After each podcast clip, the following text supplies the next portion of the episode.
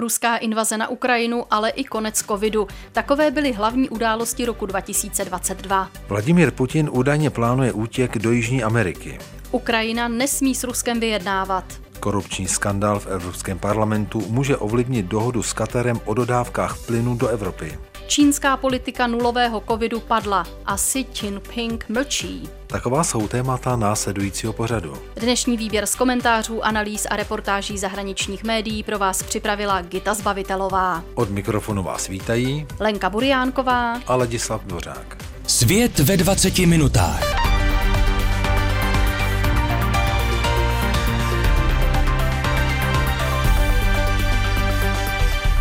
Rok 2022 přinesl víc špatných než dobrých zpráv. Do Evropy se vrátila velká válka s hrozbou jaderného útoku a americká strategická spolupráce s Čínou vzala za své. V mnoha zemích ale zeslábla pandemie covidu, připomíná viceprezident Rady pro mezinárodní vztahy James Lindsay v článku zveřejněném na webu této americké neziskové organizace. Rusko napadlo Ukrajinu, ale tak překvapení Kremlu a většiny vojenských expertů první útoku stála a začala ruské síly vyhánět. V září zahájila protiofenzivu a osvobodila Charkov a šest týdnů na to se Rusové stáhli z Chersonu. Příměří je však nepravděpodobné. Rusové útočí na ukrajinskou infrastrukturu a doufají, že zima za ně dokoná to, co nedokážou sami a zlomí ukrajinskou vůli. Zbytek světa se mezi tím snaží vyrovnat s růstem cen, výpadky v zásobování a nedostatkem potravin, které nestydatá ruská agrese vyvolala. Sílí napětí mezi Spojenými státy a Čínou. Vládě Joea Bidena vadí čínská militarizace Jihočínského moře, podpora ruské invaze na Ukrajinu, zastrašování Tchajvanu i rozšířené krádeže duševního vlastnictví. A tak přestala podporovat čínský vzestup. V říjnu Washington zablokoval Číně přístup k vyspělým polovodičovým čipům a technologiím, které jsou nezbytné k převaze v řadě oborů, například v oblasti umělé inteligence. Prohlubují se klimatické změny. Evropa letos zažila rekordní vlny veder, které vypálily mnoho lesů a vysušily řadu řek. Pákistán zakusil nejen brutální vedra, ale i mohutné monzunové deště, po nichž zůstala pod vodou třetina země. Americký jeho západ byl zase svědkem rekordního sucha, zatímco na Floridě napáchal spoušť hurikán Ian. Klimatická mezivládní komise OSN varovala, že změny klimatu budou brzy nezvratné. Klimatický summit v Egyptě sice skončil dohodou o založení fondu na kompenzace škod způsobených změnou klimatu nejchudším zemím, ale v oblasti snížení emisí k žádnému průlomu nedošlo. Množství oxidu uhličitého v atmosféře naopak v roce 2022 stoupalo. Vrátila se inflace. Cenové skoky způsobila kombinace problémů s poptávkou a nabídkou. Na straně nabídky nejprve covid a pak ruská invaze na Ukrajinu narušily globální dodavatelské řetězce a vyvolali nedostatek nejrůznějšího zboží. Prudký vzestup cen rozbouřil politiku bohatých i chudých zemích, přestože politici dělali, co mohli, aby hněv veřejnosti zmírnili. Dobrá zpráva je, že zeslábl covid a první celosvětová pandemie v tomto století konečně skončila, doplňuje viceprezident Rady pro mezinárodní vztahy James Lindsay. Řada zemí zrušila uzávěry, cestovní omezení a další restrikce, které platily od začátku roku 2020. Umožnili to úspěšné vakcíny a léčba snižující úmrtnost na covid, ale i to, že se množství občanů nakazilo a získalo určitou obrany schopnost. Rok 2022 otřásl Iránem, který zažívá masové demonstrace. Režimy, které se zrodily z protestů, kvůli nim mohou i padnout. Islamistické vedení Iránu čelí největší nespokojenosti lidí s vládou od roku 1979, kdy se ajatoláhové chopili moci. Demonstrace se rychle rozšířily po celé zemi. Dnes se bouří příslušníci všech společenských tříd i etnických skupin a požadují zrušení náboženských omezení pro ženy a svobodu. Latinská Amerika se posunula doleva. Ještě v roce 2017 v ní převládali středopraví politici, ale už rok na to situaci změnilo vítězství Andrese Manuela Lópeze Obradora v Mexiku. V roce 2019 se stal prezidentem Argentiny středolevý kandidát Alberto Fernández. O rok později v Bolívii socialista Luis Arce a v Chile demokrat a socialista Gabriel Boric. Tento trend pokračoval i letos v Hondurasu, Kolumbii a v neposlední řadě v Brazílii, kde pravicového prezidenta Jaira Bolsonára porazil levičák Luis Inácio Lula da Silva. Prohloubila se humanitární krize. Svět má dnes 32 milionů uprchlíků, kteří ze své domoviny utekli před persekucí, válečnými konflikty nebo násilnostmi. A když počítáme i ty, kdo přišli o střechu nad hlavou, ale dál žijí ve své rodné zemi, je na útěku více než 100 milionů lidí. Bouřlivý rok prožila i Velká Británie. Během pouhých dvou měsíců měla tři premiéry a ztratila nejdéle vládnoucí panovnici na světě. Bezprostřední příčinou politických zmatků byla červencová demise více než 50 členů širší vlády Borise Johnsona na protest proti jeho nekonečným skandálům. Johnsona vystřídala Liz Trasová, ale ve funkci vydržela jen 45 dní. Stala se tak ministerskou předsedkyní s nejkratší vládou v britských dějinách. Nahradil ji Rishi Sunak, první premiér Británie, který není běloch. Schrnuje nejvýznamnější světové události v roce 2022 James Lindsay z Americké rady pro zahraniční vztahy. Jak se válka na Ukrajině proměňuje v ruskou katastrofu, dělá prezident Vladimír Putin, co může, aby se neobjevil před veřejností. Sílí tak zvěsti o jeho zdravotním a duševním stavu, ale i o plánu uprchnout do Jižní Ameriky, píše britský deník The Times. Kreml nedávno oznámil, že se Putin nezúčastní tradičního hokejového zápasu na Rudém náměstí v Moskvě. Zrušena byla i jeho každoroční tisková konference a hovory s lidem, které někdy trvaly až čtyři hodiny. Obě tyto události přenášela živě státní televize a byly zásadní součástí kremelské prezentace Putina, co by všemocného otce národa. Ve středu Kreml uvedl, že Putin vynechá i svůj každoroční projev o stavu národa v obou parlamentních komorách. Prezident má povinnost jednou ročně poslance informovat podle ruské ústavy, kterou Kreml před dvěma lety změnil tak, aby mohl Putin zůstat u moci až do svých 83 let v roce 2036.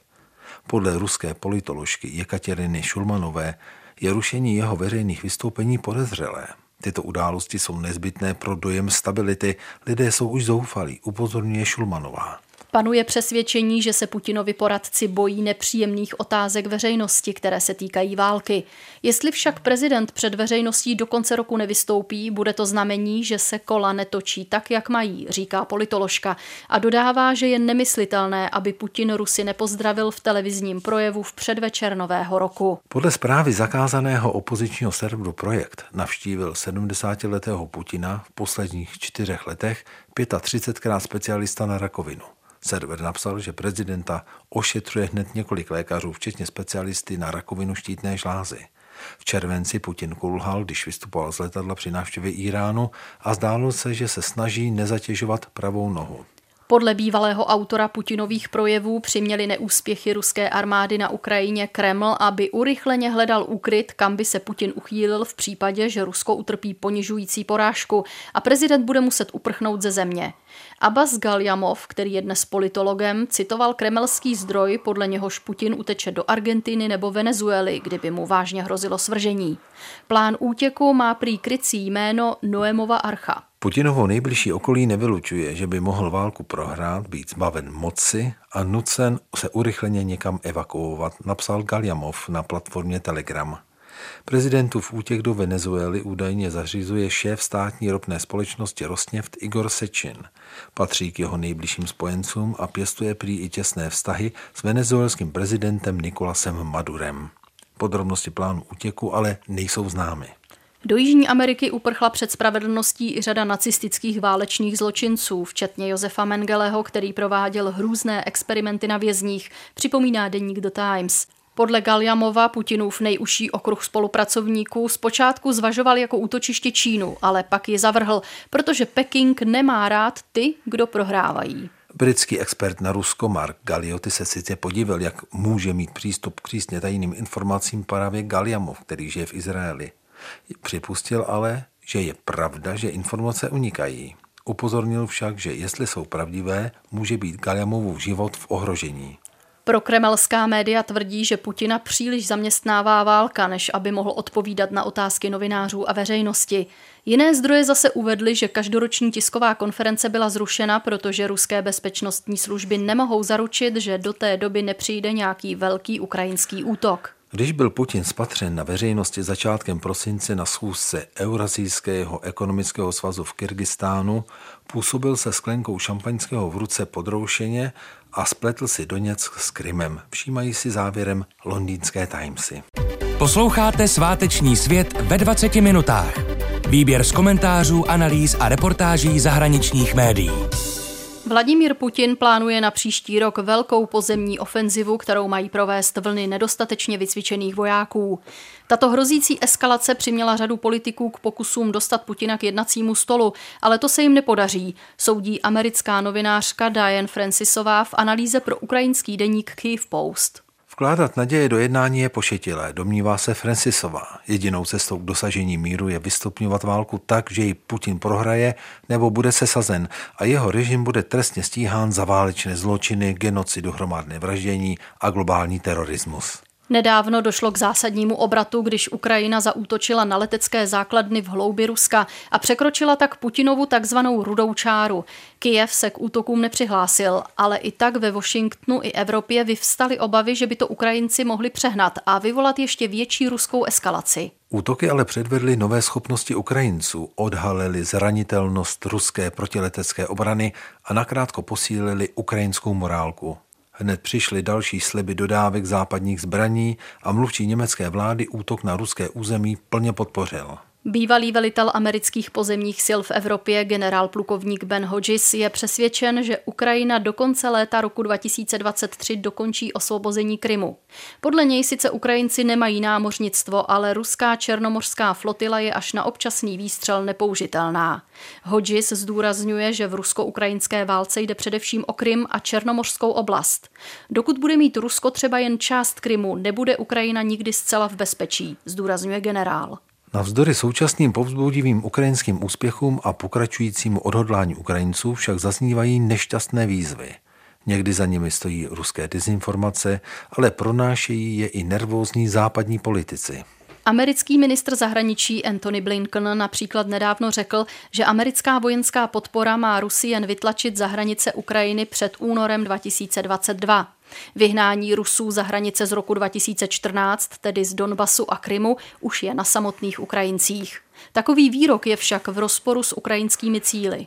Francouzský prezident Emmanuel Macron a další zase neustále hledají nějaké zadní cestičky a diplomatické iniciativy zastavení války a dokonce naznačují, že by k němu mohlo Putina přimět ponechání Krymu Rusku.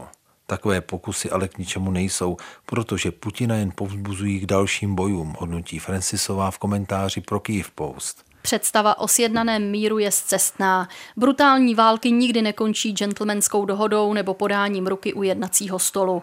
Končí tak, že jedna strana přestane válčit bez vítězství, jako tomu bylo dvakrát v Afghánistánu nebo ve Větnamu či Iráku, anebo tím, že jedna strana je zásadně zdecimovaná jako Japonsko, které kapitulovalo po dvou atomových bombách. Churchill nikdy nevyjednával s Hitlerem. Zastánci ústupku se však nevzdávají. Dnes 99-letý bývalý americký ministr zahraničí Henry Kissinger soudí, že by Putin neměl být potupen. Macron zase naznačil, že dohoda o míru musí obsahovat záruky Severoatlantické aliance Rusko a měla by umožnit, aby si Putin zachoval tvář, například tím, že se mu ponechá Krym. Tajemník Ukrajinské národní a obrané rady Oleksij Danilov to schrnul dvěma řečnickými otázkami. Bezpečnostní záruky teroristickému státu, místo norimberského procesu podepsat dohodu a potřást si rukama, Ukrajina se zkrátka nemůže vzdát vládě zla, která ji už celá staletí šikanuje a teď ní provádí genocidu. I kdyby Putin nakrásně souhlasil s jednáním bez stažení ruských vojáků z celé Ukrajiny, by to udělal jen proto, aby získal čas a ne z dobrých úmyslů, domnívá se novinářka. Dnes už víme, že když mu svět dovolil, aby si ponechal okupované území, provedl invazi znovu. Jedinou možností je zkrátka Putinova porážka. Jestli se generál Hodges nemýlí, bude Ukrajina brzy moci ochránit svůj vzdušný prostor, zničit ruské zásobovací trasy, odříznout Krym a udělat z celého poloostrova i s Putinovými vojáky svá rukojmí. Doufá Diane Francisová v komentáři pro Kyiv Post. Korupční skandál okolo Kataru, který zachvátil Evropský parlament, nemohl přijít v méně vhodnou dobu, kdy unijním zemím chybí zemní plyn. Katar je hlavním terčem obvinění, že si za peníze kupuje vliv. Zároveň je však důležitým vývozcem skapalněného plynu a hraje zásadní roli v evropských plánech, jak zvládnout energetickou krizi, vysvětluje evropská verze serveru Politico. Význam Kataru, co by spolehlivého zdroje plynu, bude v příštích měsících ještě růst, ale jestli ho belgické úřady oficiálně obviní z uplácení, bude diplomatická rovnice Evropské unie mnohem složitější. Zvlášť těžké to bude mít Německo, které se zoufale snaží najít dodavatele plynu místo Ruska. Unie sice letos z Kataru dovezla jen necelých 5% celkového importu skapalněného zemního plynu, ale význam země pro evropskou energetickou bezpečnost bude díky obrovskému rozšiřování možností zpracování LNG růst. Alternativní dodávky plynu zoufale potřebuje Německo, které bylo před válkou na Ukrajině závislé na Rusku ze zhruba 55%. V listopadu německé firmy podepsaly s katarskou společností Qatar Energy a americkou ConocoPhillips 15-letý kontrakt, který jim od roku 2026 zaručuje 2 miliony metrických tun LNG ročně. V témže roce bude zprovozněna první část rozšířené katarské těžební oblasti, takzvané Severní pole východ v Perském zálivu. I když je Německo zatím jedinou zemí Unie, která s Katarem takovou dlouhodobou smlouvu podepsala, zájem o katarský skapalněný plyn mají i další, například Itálie. Dohoda je sice dobrá pro energetickou bezpečnost Německa, ale může se pro něj stát etickou noční můrou.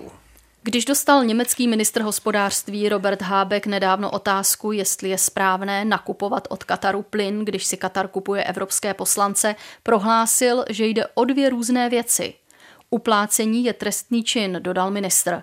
Vysvětlil, že obchod s jinými zeměmi je vždy třeba zvážit s ohledem na morální důsledky, ale také je třeba zajistit dodávky. Jinými slovy, energetická bezpečnost je příliš důležitá, než aby se do ní pletl skandál kolem uplácení europoslanců, pokračuje politiko.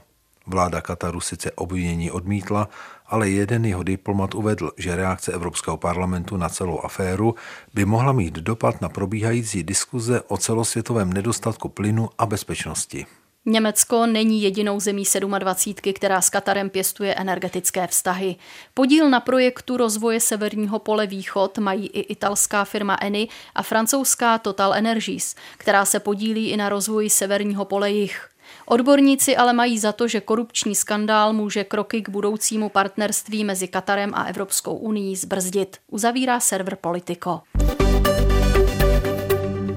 Skoro tři roky riskoval čínský prezident Xi Jinping svou politickou legitimitu a prestiž kvůli politice nulového covidu. Stylizoval se do role vrchního velitele lidové války proti viru, který klade na první místo lid a jejich životy a prezentoval úspěšný boj proti covidu jako důkaz o nadřazenosti čínského autoritářského systému, píše server americké stanice CNN.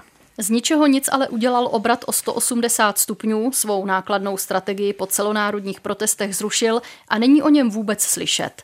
Z celé země rychle mizí testovací budky a policejní zábrany. Přestože přibývá nakažených, úřady zrušily aplikaci, která je sleduje.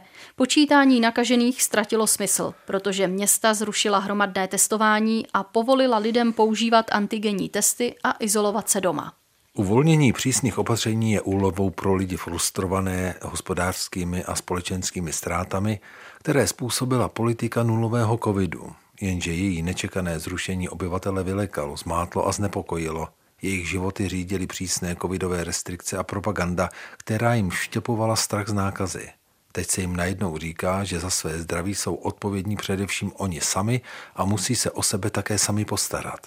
Lidé v Pekingu se tak nahrnuli do lékáren a vykoupili volně prodejné léky i antigenní testy. Ulice a obchody jsou většinou prázdné a obyvatelé metropole jsou doma, kde se buď zotavují z covidu, nebo se snaží vyhnout nákaze. Xi Jinping se k zásadnímu obratu a následnému chaosu nevyjádřil. Naposledy ho státní média citovala 10. listopadu, kdy na zasedání politběra komunistické strany nařídil boj proti covidu, slíbil nulovou nákazu a zmírnění dopadu své politiky na ekonomiku i společnost. Hned druhý den vydala čínská vláda 20 nových nařízení, která měla protikovidové restrikce optimalizovat. Ukázalo se však, že vzhledem k vysoké nakažlivosti varianty Omikron jsou pro místní úřady neproveditelná. Počet případů v Pekingu, Kantonu a Chongqingu prudce stoupl. Úřady nařídili důsledné uzávěry a karantény a naděje Číňanů na zmírnění opatření pohasly. Poslední kapkou byl smrtící požár domu v Urumči, který vyvolal hromadné nepokoje. Protesty proti covidové politice vypukly po celé zemi. Šlo o největší projevy nespokojenosti, jaké Xi Jinping za dobu své vlády zažil. Následovala rychlá a důkladná demontáž režimu nulového covidu i překotný obrat v propagandě. Změnu si vyžádali ekonomické ztráty, finanční náklady i skutečnost, že vysoce nakažlivý virus nelze zastavit a celý proces dlouho odkládané změny přístupu urychlil bezprecedentní výbuch nesouhlasu.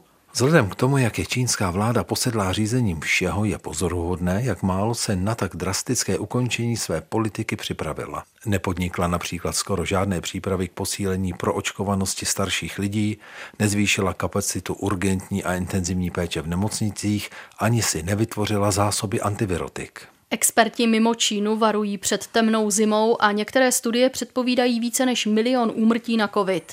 Stranická propagandistická mašinérie ale tvrdí, že Čína kráčí od vítězství k vítězství novému.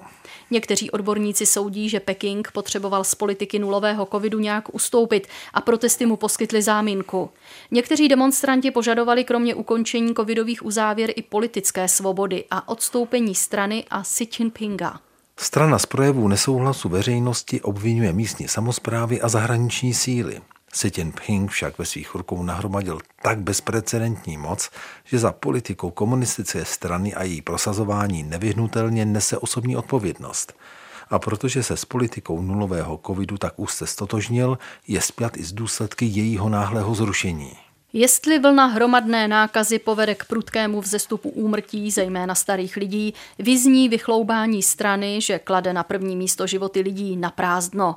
Úřady se sice mohou pokusit počet obětí covidu zmanipulovat, což podle odborníků dělají stejně a uplatňují pochybná pravidla sčítání mrtvých, ale utajit dlouhé fronty v pohřebních ústavech bude těžší, zdůrazňuje CNN.